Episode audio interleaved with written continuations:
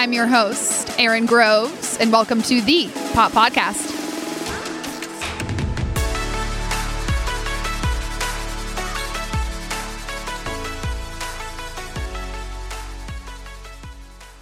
Hey, hey, hey, guys, and welcome back to the Pop Podcast. I am your host, Erin Groves, and another entrepreneur in the studio. And we're talking all things beauty, not only her journey to becoming an entrepreneur, which I know is going to be great listening to her story or reading about her story, um, but all things beauty, hair, all of it for all us. the things all the things. Yes. And the kind voice behind it is Marsi Hubbard. Say hello, the CEO of Brite Beauty. Hello. Thanks for having me. Also, you have the best. I hate my voice. I sound like a full on redneck. I'm from Lubbock. Sorry.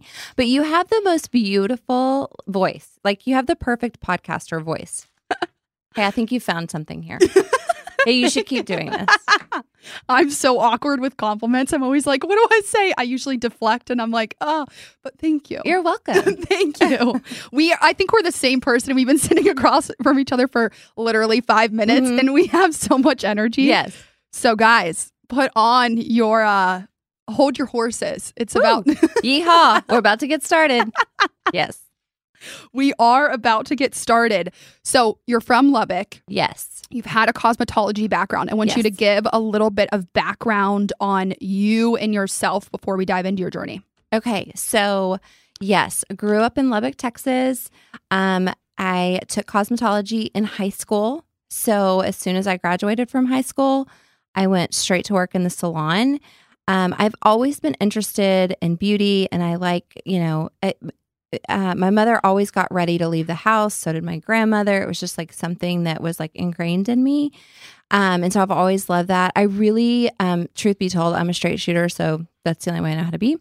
Um, but I was a really young mom. And what I mean by that is like I was a teen mom.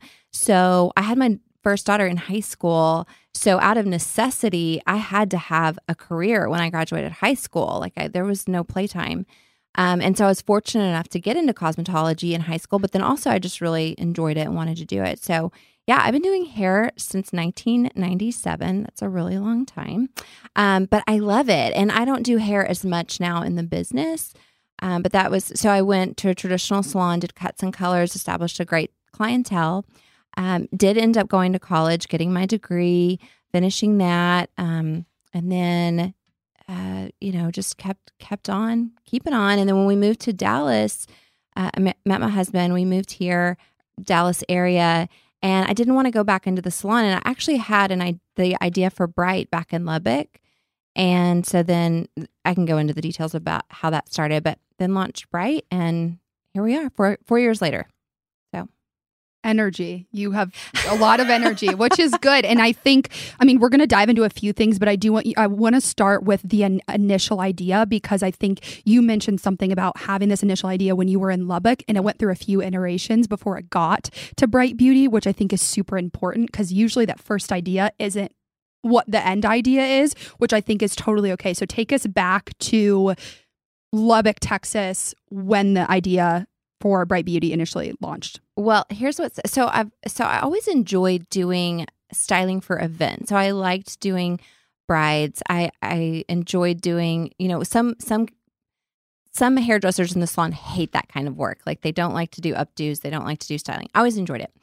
Um and then so I I joke and I say that somewhere along the way I watched Freedom Writers. Did you ever see that movie? It's an old movie now, but anyway, it was um, I can't remember who started it, but she she like changed the world through education. She became a teacher, and I I came I came to this point in the in my career where I was like, okay, I'm in a really vain field. Like I'm here doing hair like that, and and I loved my clients. But I was like, I think I'm called to do more. Probably because I watched the movie. So I got my degree and I um, went into teaching, always doing hair on the side. Um, but while I was teaching, we're getting to the point here. Sorry, I'll talk forever. Okay. Oh no, you're fine. Go.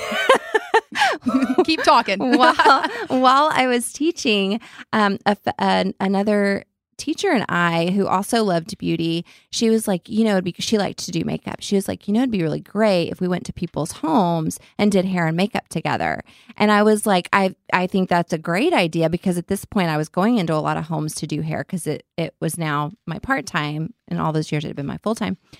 And so that's kind of where the seed planted. And then when we came back here, or came to not back, came to Dallas area. I taught for two more years. Shout out to teachers because that was not my long game, but that is uh, good teachers are so incredible and that is super hard work um, and it just it, it, it didn't suit my personality as an entrepreneur but um, you know I, I was like okay do i go back in the salon what do i do and then um, getting into how i started Brite my husband took a job in denver in 2017 my youngest daughter was at Booker T. Washington. And if you know anything about that program, it's it's um, highly competitive arts high school in Dallas. You have to audition to get in. Anyway, she I was not moving her. She was going to finish at Booker T. So we sold our house. She and I moved into a little condo like five minutes from the school. And I at that point I had transitioned completely out of teaching and I was selling Rodan and Fields, which is like an MLM direct. And that's really what nurtured my entrepreneurs entrepreneurial spirit. And I was like, I love this. And I am, I actually do want to build something from the ground up. Like, I want to have complete control over the whole process. And so my husband left, took the job. Here we were. And I joked that I'm way too independent. He left me here by myself just long enough for me to start Brite Beauty. And um, I, I met with a business consultant at the beginning of 2018, and I had two ideas, and one for another business that someday I think I'll get to do once I've completely taken Brite National. But these two ideas I took to her, and she was like, okay, but hair and makeup, you know how to do. You could start doing that tomorrow, right? And I was like, yeah, I could. And she was like, then that probably makes the most sense. Do that. I was like, all right. So like a thousand dollars started Brite and just hit the ground running and have been running ever since. And I love it. We're going to unpack a few things there because I was taking notes and I appreciate when you throw all that out there. But it's funny because every single story, it, it's all the same in a sense. Every single person has a journey. And you touched on something at the very beginning of that you felt called to do more and i know you made a joke about the movie but i think there's more to that. Elaborate that on for the audience because i feel that at my core of like mm-hmm. there's something in you from a young age and you feel like you're called to do more but it's like how to truly know to pursue that or what advice would you give on that topic? Yeah i would just say keep exploring that. And it, it, you know there's that quote like if you can dream it you can do it or you know something like that. But i truly believe that that's that is the case because whatever's putting you like look i never wanted to be a doctor and and thank goodness there's lots of people who do right that's a perfect example like that would not be my dream mm-hmm. so as crazy as my dreams are which is to own a national beauty company that's the long game i'm going for it's like that was put in put in within me but i didn't know exactly how that was going to unfold right I wasn't when that first conversation took place about, hey, let's be cute and go do hair and makeup at people's houses. That was a very small scale mm-hmm. you know the first thought was like we could run around lubbock and do this mm-hmm. you know it wasn't like as as big as it's gotten at this point and so i think to it's so important that you nurture that and what's you know teaching for me in total i taught for about five years high school um, high school english and it, i learned it, weirdly enough i learned so many lessons on how to lead in my company through that experience. Like what? Uh, well, if you can manage, you know, 25 teenagers in your room, boys especially, you can do anything. I'm telling you, anything. So, really, truly, like management, leadership, um, you know, uh, good teachers have to sell their lessons because, you know, unless you're just really passionate about the subject you're teaching in, they don't kids don't care you know?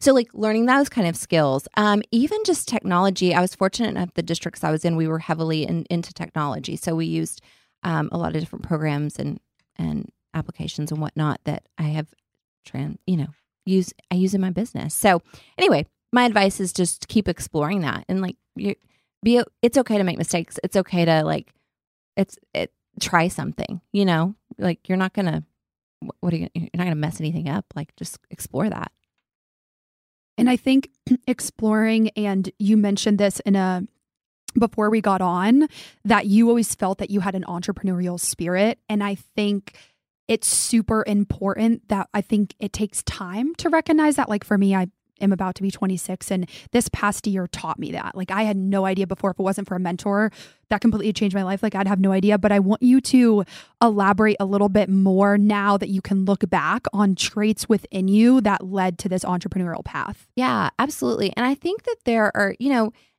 if you're not an entrepreneur, that's okay mm-hmm. because this is hard. Like this it is not yeah, yeah, this it's tough stuff. Like my husband is very much a work for the man. He is a company man through and through. And the risk that I take, it freaks him out. So like he is definitely not of an entrepreneurial mindset, right? Um, so, but if you are, I, some of the traits I saw, I mean, early on, even as a child, like I was, my whole like the games I would play and everything I would pretend to do actually all rev- revolved around business in some way, like looking back.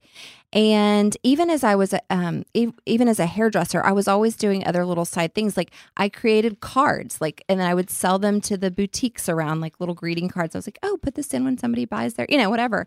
So, um, just that cr- creative spirit, and you know, just that that um, I don't enterprising mindset where you're just like you're uh, and also being um, you're not afraid of risk. That's another thing as an entrepreneur. You have to be able and you have to have that inner fire too because nobody's going to right? There's no boss telling you what to do. Like you have to be the one pushing yourself to do it whether you're a solopreneur or running a company right? You're the one in charge of like okay every day how do i nurture my business? Risk taking risks is hard and i think and this is something i read everyone has a different level of risk that they can tolerate. I don't think I'm a tech startup CEO that's willing to literally go off the deep end and a left field idea like Jeff Bezos. Not me. Let's not pretend that. But I do think that understanding that internally and like being self aware enough, how did you figure out eh, within your own business, like what types of risks that you are willing to take that weren't too far? But also, I think on the flip side of that, it's fear. And so I think when you're taking a risk, you're overcoming fear mm-hmm. and not to rationalize risk, but I do think that there is. Mm-hmm. I don't know mm-hmm. if it's a mm-hmm. balance, but I think like, how did you know that the risks that you were taking were, would pay off? Were right? Or like, what advice would you give for someone on taking those risks? Yeah, that's tough because you really don't know. You just have to take the risk. As far as fear is concerned, you know, fear is always much scarier than what it actually is, right? So you just um you just move towards it. Don't run away from it. Like full on, I always say I'm a bull, but just like go right to it, right? Because once you get there, you realize, okay, it's not the it's not the worst. And if you think about like what's the worst thing that could happen, like in any venture, like if I failed miserably at this, whatever you're doing, what's the very worst? Well, typically any of us have a skill set that that we could I mean, look, we we live in America. We're so fortunate. Any of us could go work anywhere, truly. I mean, doing anything. If even if it wasn't your thing, you could do it. So like, are you going to be starving on the streets? Probably not, right? So like thinking about like what's the worst thing that can happen and then just knowing yourself. So um with Brite, I've taken on an enormous amount of personal risk so, you know, my husband lives in a different city. We've done this for 4 years. It's it's not ideal, but we make it work. It feels like we're dating all the time. So, it's it's it's been fun for us, you know. Um, but it is a huge sacrifice. Um, my daughters have had to sacrifice. You know, I'm definitely not the normal like mom at this stage in the game, um, but they understand what I'm building and why it's so important. And um, and then just the financial risks that come along with it. But the one thing that I love to say and that I live by is commit to the commitment. And so once you decide to do something all in, you have to stick with it, whether it's you know, good or bad or whatever. You you just got to keep going because you're going to have the highs and lows, right? Now, that's different than trying different things out and and you know there may come a time in in somebody's life where they look at everything and they're like, "Okay, this is it. Like I've tried it, it didn't work, whatever." Um, but for me, the mindset is commit to the commitment. So, like with Brite, I've gone all in. I can't even imagine doing anything else. And I think for those of us who started our businesses right before COVID, that was a true test, especially Mm-hmm. if you're in a service type of business or anything, you know, that's not just like tech or whatever. Like you have to be with people. Um, it really was a, a test of like, how serious are you about this? And can you make it work? And how creative can you be in making it work? And, you know, for those of us that came out on the other side, it's like, okay, we can do this. You know, I, I got this. So, um, yeah, just knowing yourself too. Know thyself. That's the best thing ever. Like, you, you know what you can tolerate. And so, and it doesn't have to be like this. I think sometimes in our minds, we make it this big thing. It can just be like, hey, do you have a little like side business that you want to pursue and see what happens with that and see how it grows and see where that takes you. And it's just every day waking up and pursuing um, something something um, that's important to you and it will life will unfold itself and show you the next step I think that's the biggest differentiators. I think when you're allowing fear to stop you from what you're doing, you're not going after, you're dimming yourself. And I think you have to be self aware enough to recognize that. And I think there's been a lot of times where my biggest fear is failure, but I've gotten that same advice of, What's the worst thing that can happen? And it makes that so called risk in your mind that much smaller. So it's like, okay, so ta say you take this risk, you spend a $1,000, you can make a thousand dollars back and Mhm. that's always how i've kind of rationalized it in my in my brain it's like okay i'm not selling everything and putting myself on the streets for this business. And even if that is what you're doing and you're like i'm going to throw it all in it's going to work out. Yeah. it, it always works out how it should but i think it's a good reminder for people who are hesitant in risk because i think where there's risk there's reward. Yeah absolutely. And you have to think about like usually failure comes from outside voices right? It's what Mhm. you've grown up to believe is somebody else's this is the idea of failure right? And so it's really breaking the mold. So for me you know at so i'm 43 and most of my friends at my age are living comfortably. They have set themselves up in their careers. They have, you know, the house, the kids, the whatever. And it's all very like traditional, right? And I applaud them for that. That is so not my journey. So right now, like I'm leasing a two bedroom apartment in Dallas while I build while I build this business, you know? So on the outside in, people could be like, well, this is this is nuts. What is she doing? Like, why is she doing this? You know? And like, but for me, no, this is what I choose to sacrifice because of what I want to build with Brite.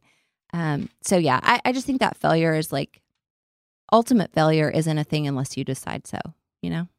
i heard that or it's only failure if you decide to quit Yeah.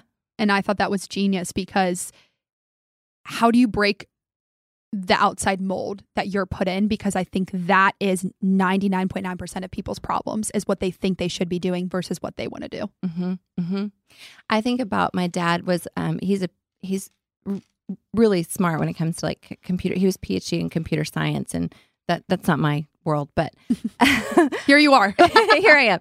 But growing up, like this was back in the 80s, computers, personal computers were a new thing, right? But Yeah. that was his world. And he was always, so I had a computer and I remember I'd be afraid to do stuff. I'm like, gonna, you know, oh, I'm gonna break this if I like do this game and I play this wrong or whatever. And I just remember him coming in there and saying, You're not gonna break it. Anything that you mess up on the computer, we can fix. Like, don't worry about that. And that's always stuck with me. And it's stuck with me in life too because it's like, okay, you're not going to break it. What are you going to break? I mean, there's a lot of grace. I always, uh, this is a new, like a newer quote for me that I am like lo- loving and living. Grace is the space where life happens. So we have that, that space in life to, you know, don't be afraid to break things. It's because really and truly, most things we're going to break are not, it's not that deep. it's not that bad. Perspective. Mhm. It all comes back to perspective and how you shift your mindset from. And I've always been someone, I don't live in fear, but there's definitely, I think a lot of it stems from ego, which I always call myself out on this podcast. I tend to be an alpha personality. I can be a little bit on the egotistical side. And so I think sometimes fear of failure is like, what will people think of me because I'm perceived to be a certain way when in reality, those failures have taught me more about who I am and have humbled me in the ways that I needed to be humbled. And so I think when you're launching a business, you're doing what a lot of people aren't doing. And you're putting yourself in situations and rooms that a lot of people aren't in. And even if it doesn't work out, you still learn something. hmm Yes, And you can't be afraid. Don't be afraid of what other people think of you. Yeah. Right? Like it doesn't matter. And we can say, we don't, oh, who cares what they think? But I mean, we all care what people think, you know, but you have to be strong enough to say, it doesn't matter. And that's where having like a purpose, a purpose comes in because then that channels everything. It's like, this is the purpose and this is the good that I'm doing. So now, like on the Brite team, we have over 40 artists. Um, I have two two full time administrative po- employees, and I love being able to give those individuals work and really Mhm. great great work, you know. And so that's that's so far what what you know I've created and we as the team have created, and that's worth everything. So I really don't give two shits what anybody thinks, you know, or if I'm not living a, a traditional lifestyle or whatever, you know, because it's like no, this is what's important to me. it's bringing what you're called to do higher and i think that's what grounds me or centers me anytime i get any type of feedback or someone's trying to contain me it's like i know i'm called for something more that's bigger than me and i would be doing a disservice to you and i if i didn't go after that because i'm not going to be happy and then how are you as my friend if you truly are my friend going to be happy. And i think that's kind of what I've really come into and I know I have a long way to go. But you just touched on where you are now. I want you to we're going to take a little bit of a back step Sure. so Brite went through a few iterations to get to where you are now. What about that what has that journey taught you about building a business? You have I, I think it's the stance between it's there's a lot of patience and there's a it's the dance between having a long-term vision Hmm. and then being flexible in the day-to-day as that vision comes to fruition. Go super deep into that because I think you just hit on something super important. Um okay so it, hmm so I'm asking you to go very granular, but being like- flexible in your plan because I think our vision is very narrow. And Mhm. it kind of goes to say, like, everyone's told me you don't dream big enough. It's to that point. But at the same time, go. okay I'm talking so over you. okay. Well, no, I, I'm like, I'm like, I, I don't know how to explain that. Um, you know, you so you do have to have a great big vision. Like, don't be afraid. I feel like, like I said before, if it's within you, you can create it. So don't be afraid. So, you know, I I'm pretty vocal about like I'm creating a national brand, Brite Beauty. It will be, you know, I have a very long game vision, but also you, you can't get frustrated in the day to day because when you have that kind of vision in front of you, you can be like, this isn't happening fast enough, or why am I? Maybe I'm not doing this right, or and you. So it's it's like that vision is there, but then in the day to day, if things change or you know it, it, you just have to be flexible with with how things work. So I'm trying to think if I can give you. Well, I mean, COVID's a perfect example of that, right? Like here we were, we were uh, booking what we really had started getting some traction in the business. We were booking a lot of hair and makeup for weddings. Um, we had the like the on location side was thriving, and then all of it just stopped, right? And then we had two months of okay, n- now what do we do? So for for me it wasn't two months of like okay now we just chill and wait for the world to open back up. I'm like that's not going to work. What can we do right now? So every single day during covid i got up i put i put on my makeup and at home and we did digital content. And so we would bring in different you know we just got really creative during that Mhm. time and i really think that propelled our growth once we came out of covid um tremendously. So, like last year, we grew at 94%. Uh, during COVID, we grew at a 64% rate during 2020. So, it, you know, it, it's um, that just continuous growth and being flexible and adaptable as as things come your way. And then seeing, you know, we launched products. We put a pause on the products because it wasn't our core business. And I love that. And like, I want to launch products again. And we're looking to open up a newer, larger space. And at that point, we'll launch we'll do products again. But I had to say, okay, I can't be all things in this business. We need to focus on what's really important, and that's our service side. And so we'll wait. On, we're going to put a pause on these products for now, and then come back to them. So what did that pause if we will on products i think you just touch on something else that's super important is sometimes people start to stray a different direction or t- try to go too broad which is feedback that i've personally gotten so what advice would you give to someone who starts with an idea you and then maybe tries something else and it's not necessarily a failure but it's not growing Mhm. coming back to what's working. Yeah, I th- if you okay, so and, and it's true. I, I listened to a, a a podcast or an audiobook or something, and the gal said, "Is surely as soon as you start one business, you're going to have an idea for another, and then you're going to have an, an idea for another. And if you're a creative brain and you're an entrepreneur, you're typically going to have a million ideas all the time. Literally my brain. yeah. Uh-huh. Jill and I joke about this all the time. You know, like how we're like, oh, but we could do this and we could do this and we could do this. I had a fr- I had uh, a lunch with a friend that's also an entrepreneur, and we had that. It's like, oh my gosh, if we only had time to chase everything that we want to do, and so um, I think that you have to really do. You have to come back to the core of a what you want to build. Also, you know what makes sense for you, your lifestyle that you want. Um, and then you know what's profitable hello you know and what's going to create revenue maybe not right now but eventually right having that long game in, in play and then just knowing like there's never going to be a shortage of ideas and you get to decide which ideas you get to pursue you just can't pursue them all at once Yeah. right and i do think that if you do pivot and you try something else in fact the gal that i had lunch with today she started in one business during covid she tried something else and found that this was the other thing was actually her true passion and love. And so she had to make that choice and now she does this. So to do something really well, you do have to focus your time and energy on it, but just know that it's not like you can't ever, you know, there's always time to explore something if you want to. there's a lot of people, and I think nowadays with social media, it's chase your passion.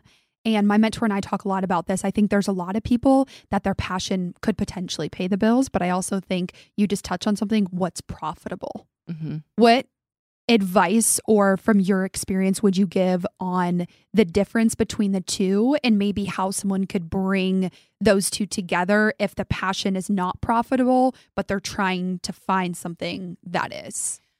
So I'll give a really great example that I heard from Mel Robbins. Do you follow Uh, her? love her. Oh my God, she's amazing. She Yeah. is such an inspiration to me because she started her whole thing at 40. Um, and and so having those kind of, you know, you're young, so you know, but like I'm like, okay, who at my age is like doing something new and different, whatever. Anyway, yeah, she's incredible.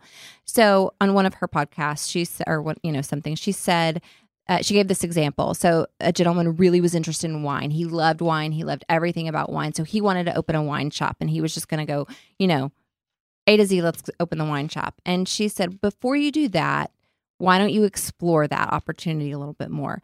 You know, go work in a wine shop first. Go, you know, uh, you know, I don't know, maybe throw some wine parties. To find out what it is you really love about that because you may not actually enjoy running the business of wine. You might just like the socialization aspect of it, and it might actually be something else that you're looking into. So I think it's important to follow those passions to see what what can unfold, but before you throw everything at it, um, you know, really test the market and see if it's if it's a if it's a good fit.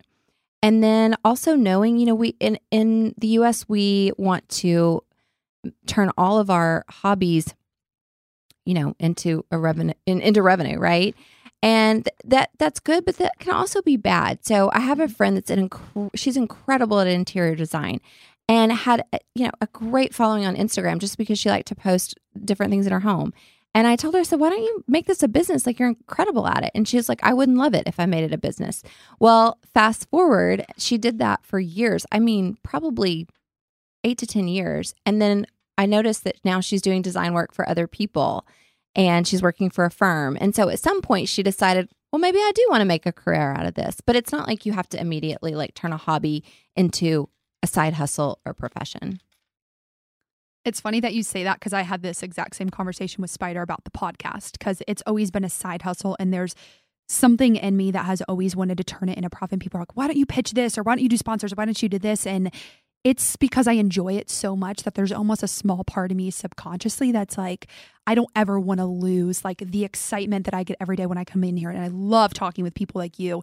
And so it is this balance. Like I knew if I got paid to do this, all my dreams would come true. But there's also a small part of me that's like, it's such fun. Like it's a hobby that you Mhm. don't want to take away from that excitement with like having responsibilities or what everything that comes with a job. So I think it's super important. And if I hadn't tried it, I would never have known. So Mhm, I mhm. mean, it's very. How did you know that we talked about this on uh, this week's episode? But the the girl I interviewed was talking about an alive, a live idea, which basically means like this is the idea. How did you know that Brite Beauty and the services that you wanted to offer was the direction that you wanted to go? Was there a moment, a time? I, I, hmm, that's tough because I didn't know. I mean, I this is this is pretty this is pretty funny. so I had never even been to like a, a dry bar before I started Brite. Okay. And so, you know, that's like hairstyle, like blowouts, right? Yeah. Okay. Love Alli Webb. yeah. Yeah. Yeah. Oh my gosh. Her story is incredible. Yeah. Right. But um, there's some things that align like with Brite and her story a little bit. Anyway, I didn't even know. And so when I was like describing what eventually like our retail stores would look like back in 2018, when I was talking to my business consultant, she was like, oh, well, that sounds kind of like Drybar, right? So like these ideas that are floating around are not just unique to one person. But I didn't even know that because I hadn't been inside a dry bar. So I'm like, oh, oh, okay, you know. Um, okay, see here I go. I'm off on a tangent. But no, what keep did going you on the tangent. what Oh. did you ask me? Oh, I said, how did you know that that was the idea? Oh, how did you know? Um, I just knew that I could do it. I knew I was capable of doing it. My other idea that remember I told you I had two ideas that I wanted to explore. I also think that that that is a I can still see it and it's very much alive, but it's just not what I'm choosing to pursue right now, right? Um, because I'm going to see Brite all the way through before I ever start taking on something like another company to build out, right? So um, I just knew I just knew it would work. Like I well, I thought it would work. You don't ever know. but I'm like, okay, I know beauty. I know hair and makeup. I know that there's a demand for it. And then immediately when I started doing it, I'm like, yeah, there's a significant demand for it. And so I just looked at like how can we do it the right way? The bright way is actually what we say. How do we do it the bright way? Um, because it's very quality is very important to me. Making sure that our customers not only look their best but feel their best. So we also bring like a party atmosphere to the appointment. We're very uplifting of- our customers. It's not about us being the divas and the artist and like what we want to do, but we want to bring like what do you want? You know, how do you want to look and feel? So that's very important. And then also giving um, our artists that team collaborative feel and and really valuing their work and what they do. I think it's hard when you there's always competition. So I think it's interesting that you kind of touched on like this idea that you had was something that Alli Webb was already doing in a little bit of a different sense with with Drybar, which yeah, her story is inc- incredible, and I think it can sometimes be deterring. In a sense, like now that I'm thinking about it, and you just elaborated on that, was was there a point that you were like, maybe this isn't it because of what that consultant told you, or because I think it's common to be like, oh, I mean, people told me there's a million podcasts. Why would you have a podcast? And it's like just this weird knowing, like this is where I'm supposed to be, even if there's other people doing it. Mm-hmm, mm-hmm. Yeah, I, I just think um yeah you've got to pay attention to the competition because you you know if you're not like aware, it's all about awareness. So I choose a, a word every year. Last year, my word was a, awareness. Like Okay. okay. everything you know. So you have to have that awareness of what you're, what's going on with the competition, but you also have to be true to yourself because you can quickly start looking at what other people do and and start trying to mold yourself after them when that's not your journey and what mm-hmm. you offer. And you can even see things that are like, "Oh, that's a really great thing," but if it doesn't align with what you want to bring and what you want to offer, then you wouldn't do it, right? So, um, having that awareness of competition, but then also you, you just have to get really centered within yourself of of okay, because everybody's going to give you advice. Some is great. Mhm. Um, some you have to be able to filter through and say, you know, okay, this isn't. For ex- for example, um, uh, when I very first started, I ran appointments out of my apartment studio. Okay. Hey, gotta do what you gotta do. Uh huh. We've moved twice since then and about to move to a third studio. Okay. My husband, the non risk taker, told me, You are just fine right there. Like, you don't need to do anything else. You don't, I'm like, This is not professional. Yes, we do, you know? And so, but again, that's the way he's wired, right? So if I would have listened to that advice, we would have not gone anywhere, right? So it's like you have to know too, like, okay, I understand where you're coming from. I appreciate your perspective, but no, this is no, no we're doing this.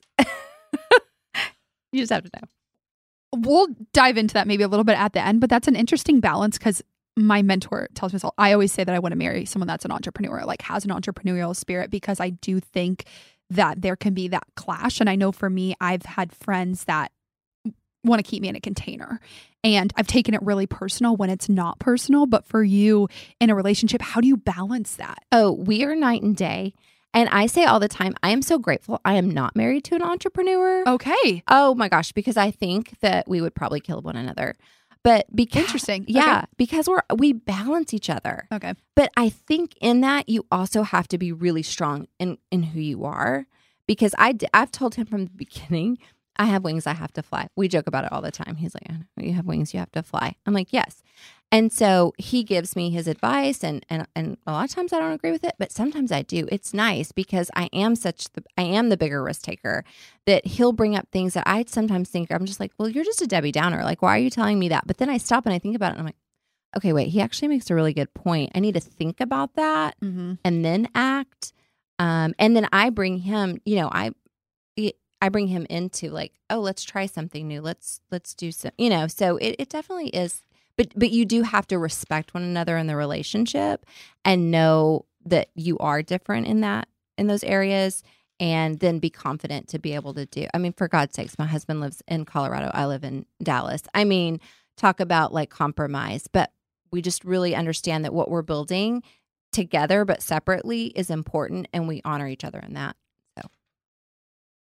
It's like I- mean, especially in a partnership, which I think is super interesting because I have a lot of people on here. Some are like dating entrepreneurs. The if they both weren't entrepreneurs, it wouldn't work. And then in your situation, I always think there's a balance. And obviously, I'm single, so I can't give anyone advice on it. But I always find it interesting because I've told myself this year, like I wanted to surround myself with people like you and Jill because that's where like the fire inside of me comes out and you just like can speak their language. I know for my mentor, like I call him way too much.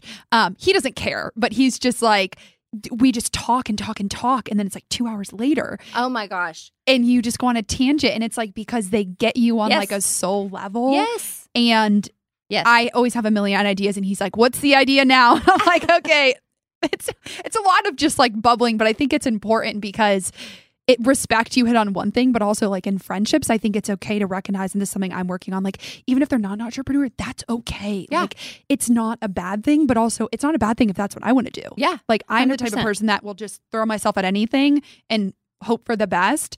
And it's not a bad thing that I want to do that, but it's also okay if you want to do what you want to do. Yeah. It's okay. Yeah, absolutely. Because we can't all be entrepreneurs. That would be a scary world, right? Um, write down all your business ideas. I have a running tab. Okay. Uh huh. Because it makes you feel you're like, okay, I've Yeah. captured that. I'm not getting into it right now, but if I ever want to come back to it, my daughter was doing a project. She's in business management and she graduates from tech um, in August, and she had to do a project where they like built a business on paper. And she was like, "We don't have ideas." I'm like, "If you need ideas, sweetheart, I got a million and one. Here you go." I re- she used one of my ideas to to do her business. So lots of yeah, write those down. Um, but then yeah, this this is like oh my gosh, for hours like talking about business and ideas and it- just that energy that it brings it so fun. But then you also like I have you know friends that it's to- it's totally not their world, right? yeah. And so I get a lot of fulfillment from these types of conversations, but at the same time, like I enjoy just you know being with those friends and and seeing what what's going on in their lives, you know. So Yeah. it definitely is just like the balance of life. Yeah. Not constantly being stimulated because every time I get in these conversations, I'm like, oh my gosh, I got to go solve world hunger. Um, you touched a little bit on uh, in an article that you always felt that you were called to empower women. Mm-hmm. and that's your, what you're living out in your business right now. Where did that stem from? Was there something in your life that brought that out in you, or My like overall one of my overall missions, it, you know, they say your why will make you cry, so I'm like gonna get teary. But no, it really is to empower women to live out their purpose and their truth. And and and men too. I don't know why it's I, I just have maybe because I've always been in the beauty business, maybe Yeah. because I had daughters. Um, I love our guys, but like I don't know, I'm just really it's just women, you know, that That's I okay, really yeah, that I just really um align with. And then and I just think about you know who I've been inspired by and like I mentioned Mel Robbins, like I think she's incredible and um I yeah, just be maybe it's because I was such a young mom and I really did come from like a um I came from a, a different background and and you know I feel like everybody comes from some sort of dysfunction or another but just really like a, a different world and so I didn't come from wealth and I didn't come from you know, it, it was never easy. And so it really has had to be like intentional, like, like I say, I'm a bull and I'll just take life by the horns and do what I've got to do.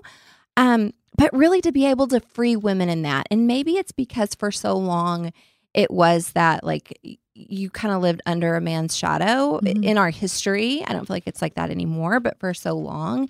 And so, like, even like our grandmothers, you know, it was just a very different thing, right? And so, it is so important for me to say, you know, you, it- like my uncle saying, you're not going to be a, a princess, and me having to say, well, then I don't want to be a princess, you know, or maybe I'll build my own castle, you know? I'll be my own Cinderella. That's right. Damn it. Um, but yeah, just really like telling women it's okay. Be who and what you want to be, and and you don't have to live under this shadow of what somebody has told you you need to do. And so, one thing I've just published a book. So oh my gosh. this is a new journey for me. Pip, pip yourself out. or we can do it at the end, but if you want to pip yourself out yeah, now. well, it's but it's all about um, women, you know, women Women. being empowered. Yeah.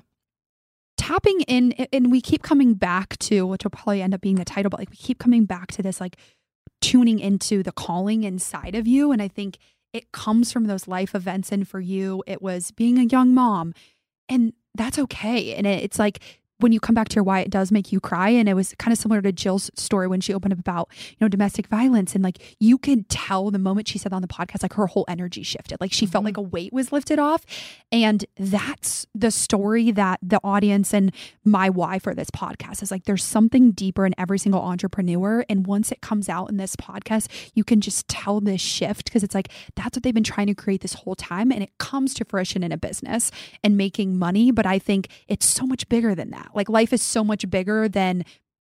No offense to Brite Beauty, but like it's so much bigger Yeah. than Brite Beauty because your mission Yeah. is so much bigger Right. than the output. And Yeah. I think that's where people can look at their own lives and be like, what's something in my life that has changed me for the better? And how can I bring that to life in a business? Absolutely. And you know, talking about your failures, right? Like when you think about like okay, That was my next question. yeah, yeah. So like at 16 years old, there I was pregnant and and having this child and not a clue, and you know that could be considered a failure. My daughter is incredible, my oldest. I'm so proud of her. And you know our journey to get, and then I got married and divorced and had another, and so here I was at you know 20, tw- 23 years old with two two daughters, divorced. You know, working full time at the salon. I was going to school at that time too. But like looking back on that, that that's like not a winning start from a traditional perspective. But I'm actually so glad that life unfolded that way for me like it did because I always say I have grit and glam. I mean, I have so much grit in me, uh, like determination, persistence. Uh, damn near nothing could stop me, right? And it's be- it's because of those life experiences that I went through that gave me that strength. And so when you take those opportunities in your life that have been hard or that felt like failures, um, when you change the perspective, as you were saying Mhm. earlier, and you realize, okay, no, this is hap- life happens for me. You've heard that before. Yeah. Tony Robbins says that all the time. Life, hap- it's so true. Life, life happens for you. How how do you make those into your strengths? And and then how do you bless others with that? Right. Mhm. So business is that vehicle, and you know, I like yeah. I mean, like the fact that I employ our company employs all these individuals and gives them really great work. And um and then like i said earlier the vanity side of beauty. But actually when when a woman looks good and feels good she can she can conquer the world in that moment right? So it's like well even the vanity part is really special you know for that person that we're providing that beautiful service for you know? And um it really yeah. And so then and then the overall message like for me is always that like you know what i can do it you can do it how can we empower one another to live out our truth and you know do good for the world When you're in a failure or you're going through a time in your life when it's hard and you feel like nothing's going your way, what advice would you give to that person, whether they're in it now or they'll eventually be in it? I don't Mhm. want to say that, but yeah well i mean it's the ebb and flow right It's you know life, yeah, hills and valleys. Yep. hmm Um, keep going. Pull your bootstraps up and keep going. My um, th- there was a point in the business where both my admins quit at the same time, and it wasn't anything. But I'm still great friends with them. It was just they went on to do other things. It was within two weeks of each other. And it it was hard because I, I was because I had just had it in my mind like they were going to go long game with me, you know, like, oh, these are my Mhm. people. Here we go. Okay, no. And it really hit me hard. And I, I remember like I went, I went home that day and I was like sitting down, you know, it's always the closet or the bathroom. Like you just fall to the floor. Why is that? It's closet or the bathroom.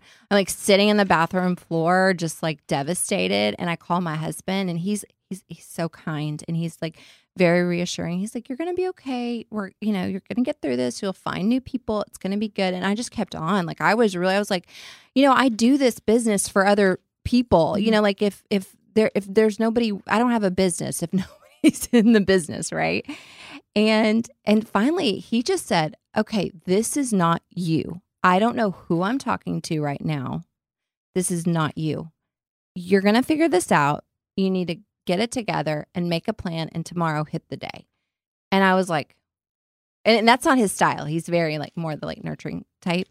And I was like, okay, okay, you're right. You're right. I can do this. And so that very next morning, I made a plan and I kept going. And for the next like three months, I worked 14 to 16 hour days straight. It was insane because I was running the whole, co- and when this was in peak wedding season, so this happened like in April.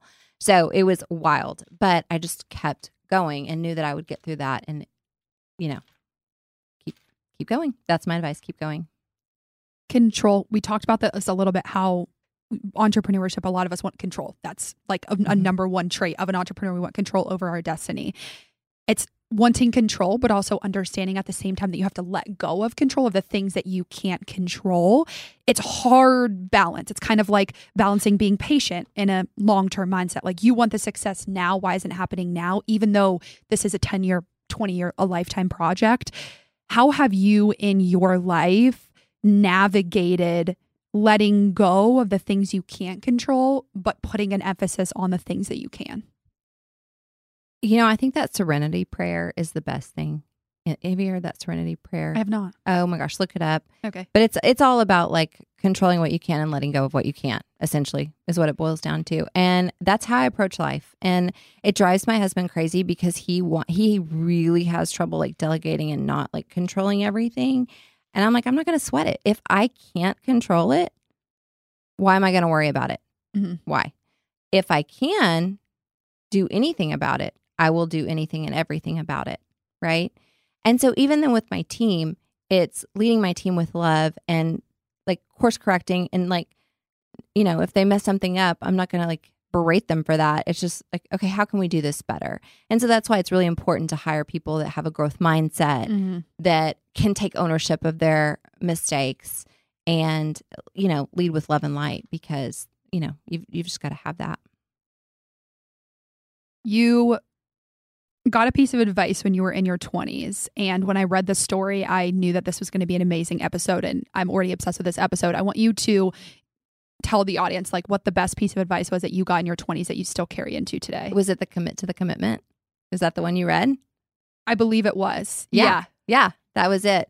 It, it was the, what I said earlier. I live by. So, um, I had, like I said, I'd been married young, divorced. It was not a great marriage, um, and I'd been single seven years with my girls. Um, and I just didn't think I'd get married again. It was like this wasn't important to me, and I, you know, I just didn't want to go through that again. And I started dating my current husband. We've been married twelve years, and I was in the salon. You know, when you're doing cuts and colors and your salon and your clients are in and out every, you know, every four to six weeks, they're family, right? Oh, yeah.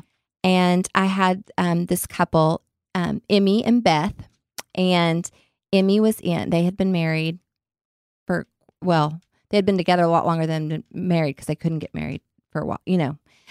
Mhm. Okay, got it. Yes.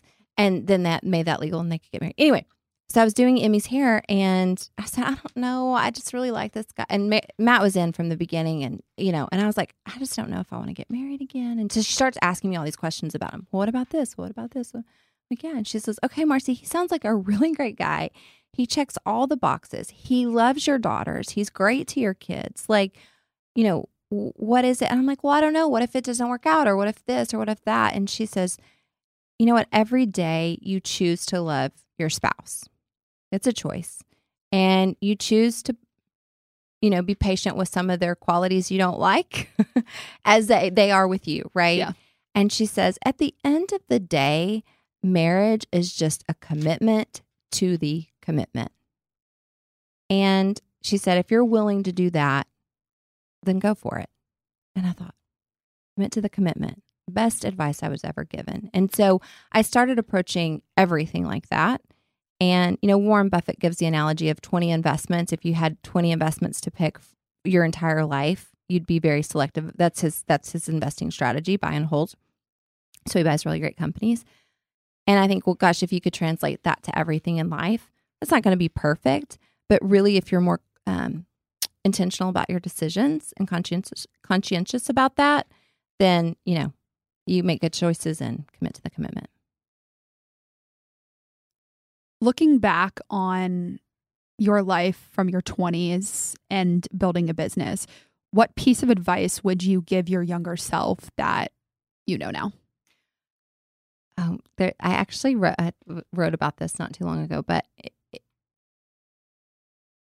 I would I would say that you know first of all give yourself grace um, because the the twenties you're just figuring out really who you are, Mhm. and you still have so much runway. I tell Jill that all the time, like in in her business and stuff, and you know we'll we'll talk and we have these great conversations, and I'm like, gosh, you don't even realize how much runway you have. Like you're good, it's good, it's all good.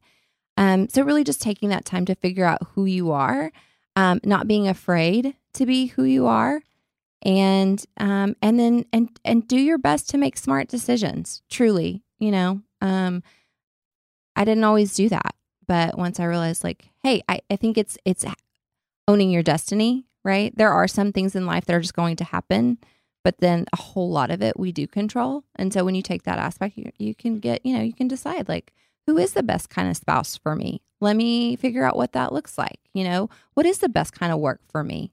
Let me um, see what that looks like.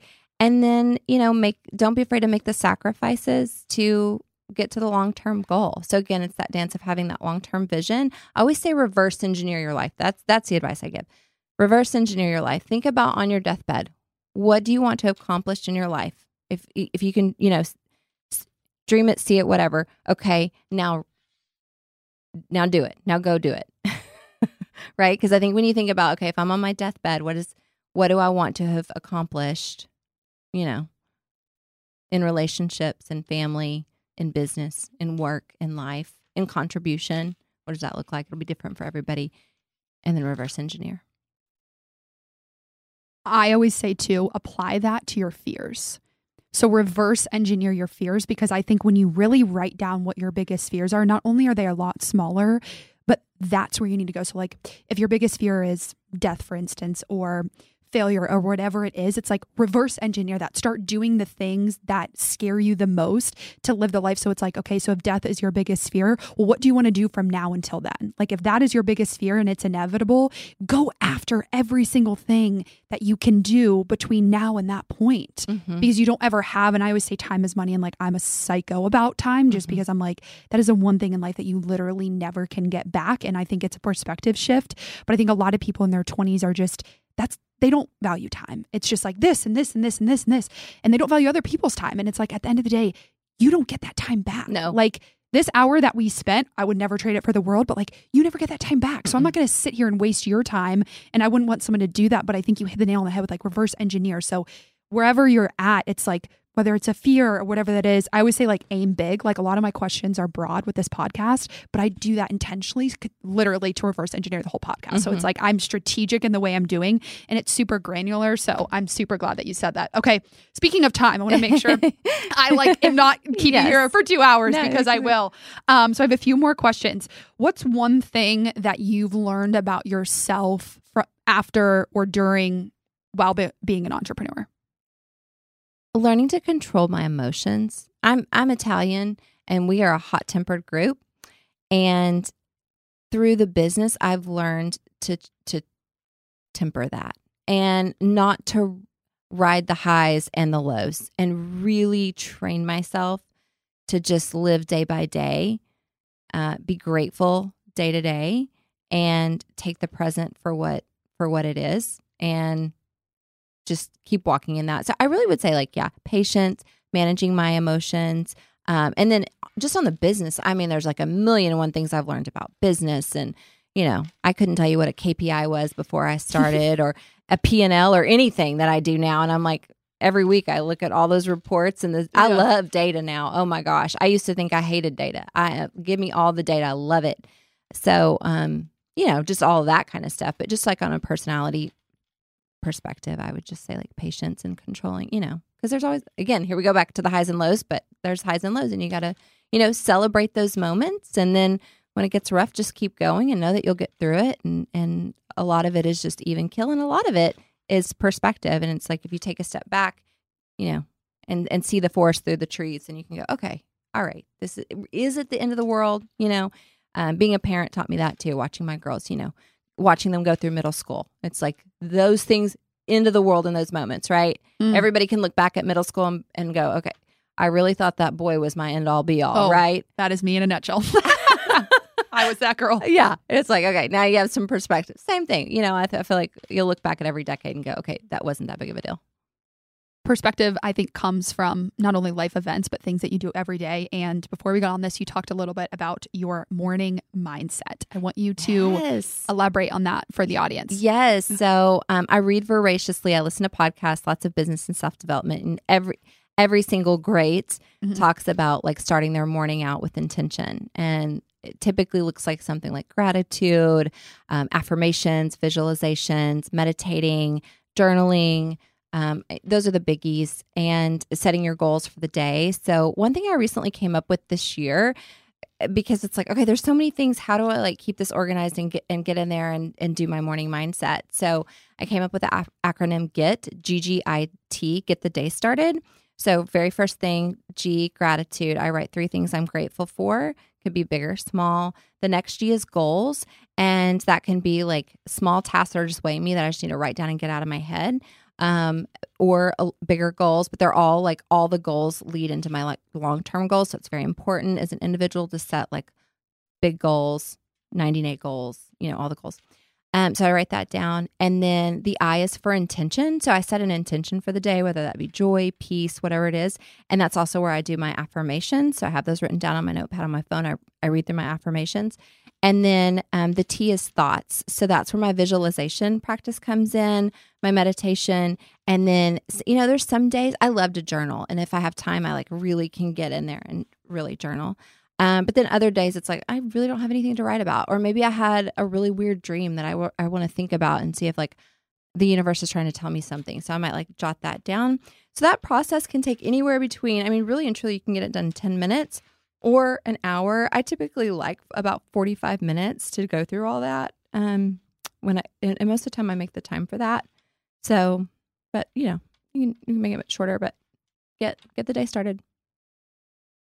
I do that every single morning and I've been doing this one affirmation and every single day that I do it, I notice the biggest shift in my energy. And it's funny because people always ask me, well, how do you sit still or how do you do this?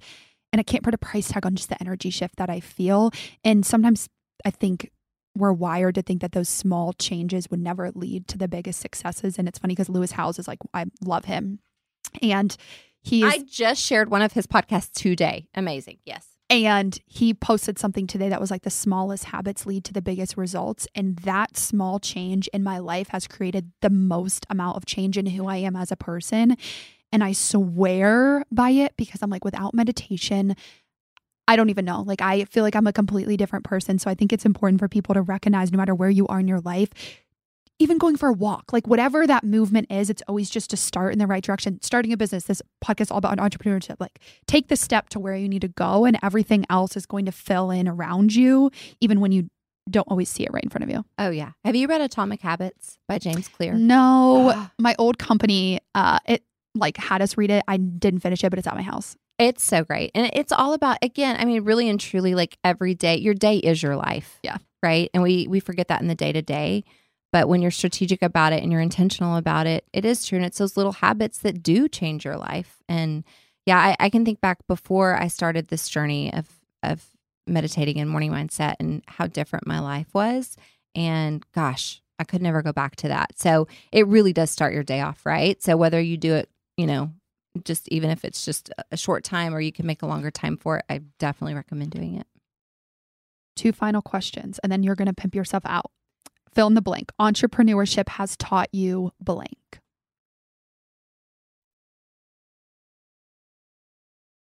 Patience. Mm-hmm. Patience would be the biggest thing. Gold. That's good. I'm not good with that.